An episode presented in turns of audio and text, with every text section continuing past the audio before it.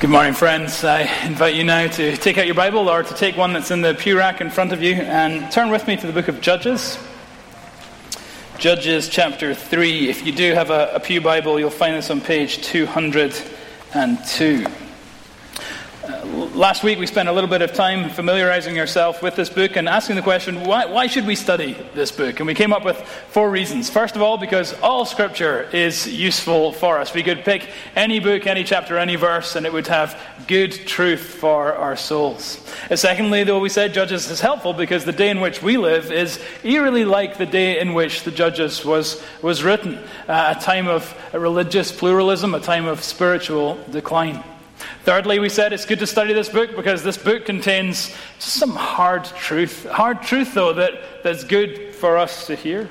And then, fourth and finally, we said, and perhaps most importantly, it's important to study the book of Judges because it, along with all of Scripture, is about the gospel of Jesus Christ. This morning we come to chapter 3, verse 7, and the first of the so called major judges, Othniel. We actually don't know all that much about him, and as you see in our text this morning, we're not going to find out a whole lot about him. But we are introduced to a pattern or a cycle that will repeat with all the judges. What happens in Othniel's life will happen again and again and again and again as we work our way through this book. It's the pattern or the cycle of, of how God saves his people. And it's helpful for us to have a handle on this cycle as we move into some of the stranger details that will confront us in the coming weeks. So let's look together, Judges chapter 3, starting at verse 7. And the people of Israel did what was evil in the sight of the Lord. They forgot the Lord their God and served the Baals and the Asheroth. Therefore, the anger of the Lord was kindled against Israel, and he sold them into the hand of Cushan Rishathaim, king of Mesopotamia. And the people of Israel served Cushan Rishathaim eight years. But when the people of Israel cried out to the Lord, the Lord raised up a deliverer for the people of Israel who saved them Othniel, the son of Kenaz, Caleb's younger brother. The Spirit of the Lord was upon him and he judged Israel. He went out to war, and the Lord gave Cushan Rishathaim, king of Mesopotamia, into his hand. And his hand prevailed over Cushan Rishathaim.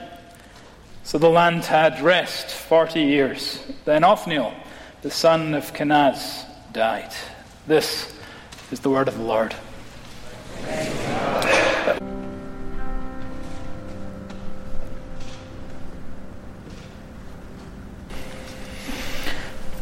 Hallelujah indeed. Father, you reign. You are the King of, of all kings. And God, there is no better place for us to be than under your rule and under your reign. So come, speak to us in these moments, we pray. Uh, continue to rule and reign in our hearts and in our minds. Enable us to hear the words that you speak from this section of your word to us, we pray in Jesus' name. Amen. Please be seated.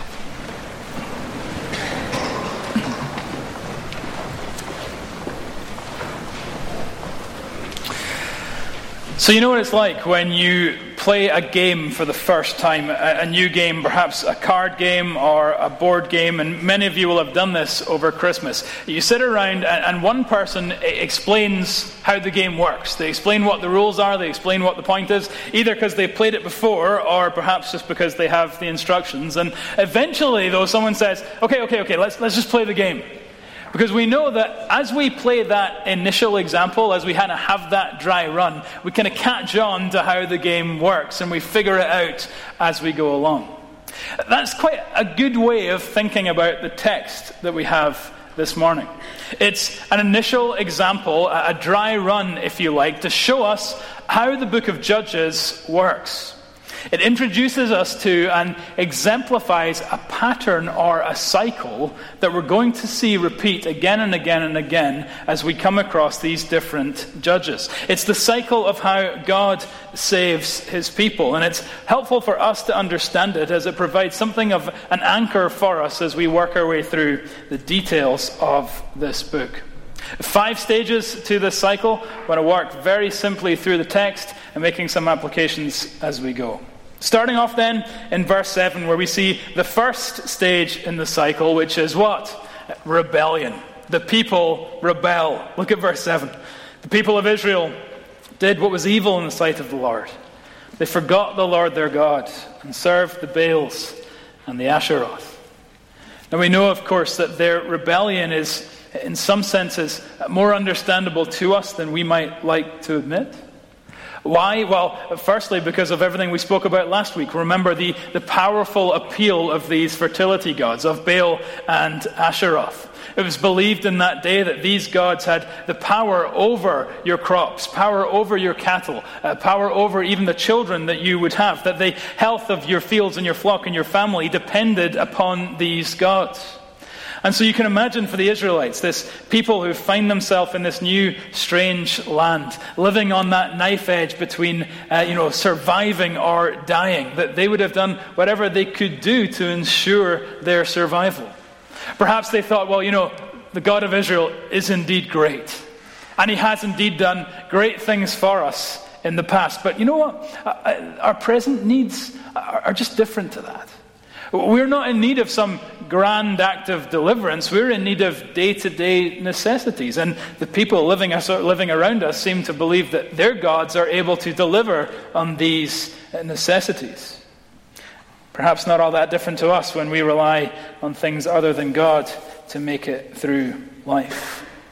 The second reason, though, and a reason I find pretty challenging as to why the rebellion is understandable, is uh, notice how it begins. Look there in verse 7. Disaster doesn't begin when they reject the Lord their God. Disaster begins when they simply forget the Lord their God. It's not some decisive step of rebellion. They just stop thinking about him as much. They just got a little complacent. They drifted and then they forgot. No big dramatic moment, just slowly but surely they wandered off. Now, many of us know what this is like and have experienced this in our own walk with the Lord. Not some major decision to rebel and reject the Lord, just uh, we got busy, we got distracted. Little by little, we've found that the Lord has had less role in our lives. We stopped thinking about Him as much. We got complacent. We drifted. And so, while you can remember a day when you were on fire for the Lord and you loved to spend time in His Word and you loved to spend time in prayer and you were excited to serve in the church and be with other believers, when you look at your life now, that seems like a distant memory. You're, you're living like you've forgotten. This natural process, this descent of spiritual decline. We, we sometimes compare it to have you ever fallen asleep somewhere you weren't meant to fall asleep? If that's you this morning here in church, okay, wake up, wake up, right? The, last time for me wasn't in, in church, it was actually in uh, the movie theater, okay, and it was about three weeks ago, okay, so don't think that I'm like, I remember a time, yeah, yeah recently. Um, I was in a movie theater, and you know what it's like? It was been a long day. It was really warm in there. Uh, we were watching some movie we'd taken our kids to see, and you know, sleep just kind of overwhelms you, and your eyes start to go, and you kind of fight to keep them open, right? And then you, you know, you, you know, you, you do the whole kind of like that thing, right? You know. Sometimes I think you're giving me an amen. Actually, you're just waking up, right? You know. Um, I start to do that, and here's the thing: without knowing it, you fall asleep without realizing it. You know, you don't think I am now asleep. You realize it when your wife says, James, you're asleep. And you wake up and you say, Am I asleep? And she says, Well, you're snoring. Okay? It comes upon us slowly, subtly. And I wonder if this describes you and I this morning. Are we spiritually sleepy? Spiritually asleep? Not because of some major act of rebellion, but because we've forgotten the Lord. This text is challenging because it makes very clear to us that uh, you know, the fact that the Israelites' rebellion was understandable does not mean in any way that it was acceptable. Look at verse 7. See how it describes it there? They did what was evil in the sight of the Lord. Evil in the sight of the Lord. Why so evil? Because God had entered into relationship with them. He had entered into a covenant relationship, a deep binding relationship, like the, the covenant of, of marriage. And, and, and he promised that he would be their God and that they would be his people and that he would love them and care for them. And then promised in return that they would follow him and follow him faithfully. Even more gallingly, God had even promised to give them the very things that they were worried about here in the book of Judges. Deuteronomy 28, verse 4 Blessed shall be the fruit of your womb. You'll have children. And the fruit of the ground. You'll have crops. And the fruit of your cattle. God had made promises to them, and He had been nothing but faithful to them. Every single promise he had made, he had made good on and continued to fulfill in their very presence. And beyond that, in his kindness and in his generosity toward them. And what did they do in response? They just forget. They just forgot him. Our, our sin, our forgetfulness, our rebellion is described as evil because it's not just an offense against a fearful, holy God, it's also heartbreak to a loving, tender father. And so, it's evil. That's the first stage in the cycle that we're going to see here with Othniel and then repeated again and again throughout this book rebellion. The second phase comes to us in verse 8. Look there and see. Following their rebellion, the people are oppressed by their enemies. A rebellion followed by oppression. The anger of the Lord was kindled against Israel, and he sold them into the hand of Cushan Rishathaim, king of Mesopotamia. And the people of Israel served Cushan Rishathaim eight years. So remember, one of the things we spoke about last week was that rebellion against the Lord always ends in disaster. Rebellion leads to disaster. There's an interesting wordplay in the text. You see it there in verse 7. We read that the Israelites served the Baals and the Asheroth, these foreign gods. And as a result, they fall into disaster as they then serve Cushan Rishathaim. This Mesopotamian king, whose name means double wickedness. And Israel suffer under this guy, the double wicked king, for eight long years. Notice two more things, though, about this oppression. First of all, note the cause of this oppression. This wasn't because of fate or circumstance, this wasn't some natural cause and effect. This wasn't karma coming back around to get them. What does verse 8 say? Verse 8 says, The anger of the Lord was kindled against Israel. So what? So he sold them. The suppression is brought about by the smoking anger of a jealous God. Now, before you say, I'm not sure I like the sound of that God, think with me a little bit. One commentator says, Such anger should not surprise us. Why? It is the price we pay for being loved. God's wrath is the heat of his jealous love by which he refuses to let go of his people. He refuses to allow his people to remain comfortable in sin. So understand that when the Bible talks about God as a jealous God, this is a good thing. Why? Because it's not some kind of petty jealousy where a spouse checks the, te- you know, the text messages of their, their, their spouse. The, the jealousy of God displays his feistiness for his people. Jealousy of God shows his care and his affection for his people. Eh, you know, imagine a situation where a wife was unfaithful to her husband.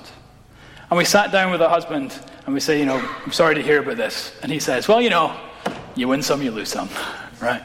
It's just the way the cookie crumbles, you know? What are we going to conclude about that husband's affection for his wife? That is pretty shallow, right? We would want the husband to be righteously jealous. We would want that husband to be righteously angry. Why? Because, as one commentator says, jealousy is love burst into its proper flame. That great line? Jealousy is love burst into its proper flame. that's why we get this oppression, because of the anger of a jealous God revealing his feistiness for his people. But because of the, that cause, because of the cause of this oppression, we can also see, secondly, uh, the purpose of this oppression. We've said that this is the cycle about Israel's salvation. And of course, oppression might not sound like salvation, and it's not. But if it forces the Israelites to lose their grip on Baal, then it might indeed be the beginning of their salvation. It speaks to us of God's steadfast love pursuing his children in their iniquity and not being above inflicting misery upon them if it will wake them up. So, yes, oppression isn't salvation, but it is the prelude to salvation. Oppression as the prelude to salvation. When spiritually sleepy, God acts to wake us up. That's what he's doing with the Israelites in this phase. Now, that he was doing this is proved by the third cycle, phase of, of this cycle, where we see that the, his intentions worked. Look with me at verse 9. After rebellion came oppression, which is followed verse 9 and third stage of our cycle with repentance. The people of Israel do what? They cried out to the Lord. It, it, it's short and it's tender. Having forgotten him, they now remember. Having wandered from him, they now return. It may have taken them eight years, but finally the scales fall from their eyes, and they don't try and solve the problem themselves, and they don't act like martyrs saying, "Well, we, you know, we deserve this." They just return to the one they know can help them. Like an unfaithful wife returning to that husband, like the prodigal son returning home. The honest assessment of yourself, recognizing the darkness of your shame and guilt, ought to drive you to the God you know will accept you. And they knew, they knew that he would receive them no matter how unfaithful they'd been. And here we see once again how there's grace in this book. Grace in this book because God does not stand over his children with a frown that says, What have you done? Instead, our God is the God who acts until we come to our senses and hear that whisper that invites us home. And so you may have wandered far from Him, and you may have failed Him quite spectacularly. You may never have come to Him in the first place. And God says, You can come to me today. You can come to me today, whatever the case, because I am in the business of welcoming people who know that they need me. The rebellion leads to oppression in order that they might uh, come back to Him in repentance. Fourth stage in our cycle, then, is found in verses 9 through 11, where we read that the people are saved. Rebellion, oppression, repentance, salvation. Look at verse 9. When the people of Israel cried out to the Lord, the Lord raised up a deliverer for the people of Israel who saved them. Othniel, the son of Kenaz, Caleb's younger brother. The Spirit of the Lord was upon him, and he judged Israel. He went out to war, and the Lord gave Cushan Rishathaim, king of Mesopotamia, into his hand. And his hand prevailed over Cushan Rishathaim, so the land had rest forty years. God saves his people through his chosen leader. He saves his people through his chosen leader. We're introduced to Othniel, the first of the so called major judges, and we actually don't know all that much about him, but there, there are three things that we know. First of all, we know that he came from a famous family. He's related to Caleb. Caleb is that spy who brought back the good report, encouraging the Israelites that through God's strength they would, in fact, be able to conquer uh, the promised land. Uh, secondly, we know that uh, Othniel is, is a great warrior. Back in chapter 1 of Judges, we read that Othniel conquered a city as, as part of their entrance into the promised land. Thirdly, we know that Othniel has, like so many of these great biblical characters, just a sweet name. Okay? His name means the Lion of God or the power of God. Isn't that a great name? You know, just, it wouldn't have the same ring, would it? And the Lord raised up Brian, and he led the people. You know, just there's something about, yeah, he raised up the Lion of God, and he led them into war. It's a great, great name. But really, the emphasis on the text isn't upon Othniel. That's why we know so little about him. The emphasis in the text is really on God's power.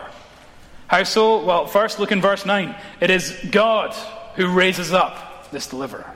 Look again at verse 10. It is God who sets his spirit upon him, that's equipping him for the work that he's about to do. Verse 10, again, it is God. Isn't this great? God who gave Cushan Rishathaim into Othniel's hand. The Lord eh, gave this king into his hand by his own strength and by his own power. God saves his people, but he does so through his chosen leader. I think this highlights a couple things for us. Very obviously, it highlights our, our complete dependence upon God. You know, verse 11 says that the land enjoyed rest. That's rest from war, rest from attack, rest from idolatry, rest for 40 years. Why? Because the Lord saved his people.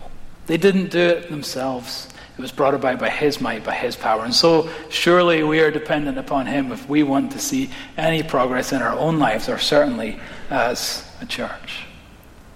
Secondly, though, and, challengingly, it not only highlights our dependence upon God, but it also highlights, does it not, the importance of leadership. The importance of leadership, that our God tends to work through leaders. And it's very rare for a people to rise beyond the level of their leadership. That's true in our homes. It's true in our businesses. It's true in our communities. It's true in our nation. It's true in our churches. And isn't that a challenging thing to reflect upon?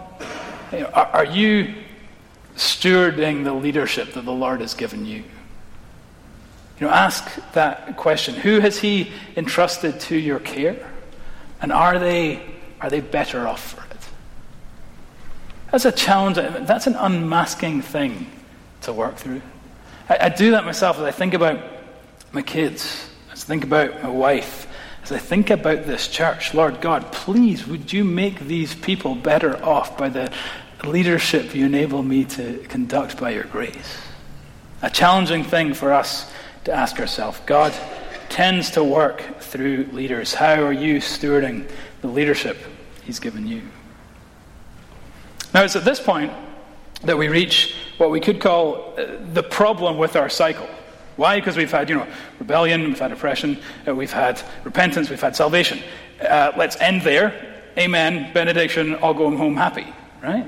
The uh, problem is that's not where the cycle ends. Let's recap a little bit. And uh, to recap a little bit, I'm, I'm, I'm going to use a visual aid so that we'll remember this a little better. And for this visual aid, I need five volunteers. Okay? Uh, the first of whom is called David Stevenson. So I've got um, volunteers before victims. That's how this works. Thanks, Mark Brooks. Have you come? come on, three more. Be bold. Be brave. David, you come stand here. John Fix. Come on, buddy. Sarah Hobson. Have you come? Diego. You're the man. Stand right there.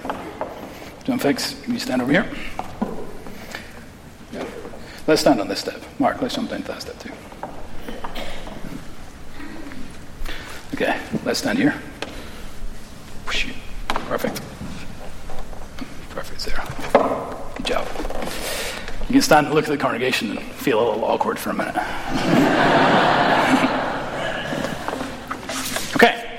So, how does this cycle work? The cycle starts with David Stevenson, who is a known rebel, okay? I don't want you to do your rebel face. I don't know if you have a rebel face, but. I'm know. sleeping. You sleep? Yeah. Oh, sure. Okay. Rebellion leading to what? John Fix, oppression. Do you have an oppressed face? I don't know. Work on it. Yeah. Sarah, you are the holy penitent one. You do repentance. Okay. Diego, you win. salvation. The people rebel, they're oppressed. Their oppression is designed to lead them to repentance, and as a result, they're saved. So, what goes wrong between saved and rebel? Between Diego and David? Mark, what have you done, okay? that is going to bring this come crashing to the ground. Well, what's the answer? Look at verse 11. You see it there? How does it end? Then Othniel, son of Kenaz, died. Verse 12. We didn't read it, but what happens? You see it there? Then the people of Israel did evil in the sight of the Lord. What happens between saved and rebel, what happens between Diego and David is, is death. Do you have a death face? okay, good. We spoke about the importance of leadership, but now here we see the limits of leadership. While, while Othniel is there, all goes well. But the peace doesn't last because Othniel doesn't last. We need a leader to secure our obedience, but the leaders keep dying. And we see this with Othniel, and we're going to see it with all the other judges as well. What's the point? What's the whisper? What's the echo? Do you see this? Are you tasting this? we need a leader to secure our obedience, and we need a leader who doesn't die. And you know what? In Jesus Christ, we have one even though he dies. This passage shows us, and the cycle in the Judges it shows us again and again and again that uh, human leadership is, is so limited, no matter how spirit empowered they are. That we need a leader to secure our obedience and one who will not die. And enters Jesus, Revelation 1:18. You remember that great verse? I, he says, am the living one. Behold, I died, and now I am alive, forever and ever. And so, what Jesus does is break into this cycle of the judges and do away with it. He says, Death, down. Oh, that was such a charismatic moment. I love that. That was good. Okay. The cycle is broken, and what we now find is John, slide this way. Sarah, step up a couple. You come with me? Not a cycle of rebellion, but a story that ends in salvation.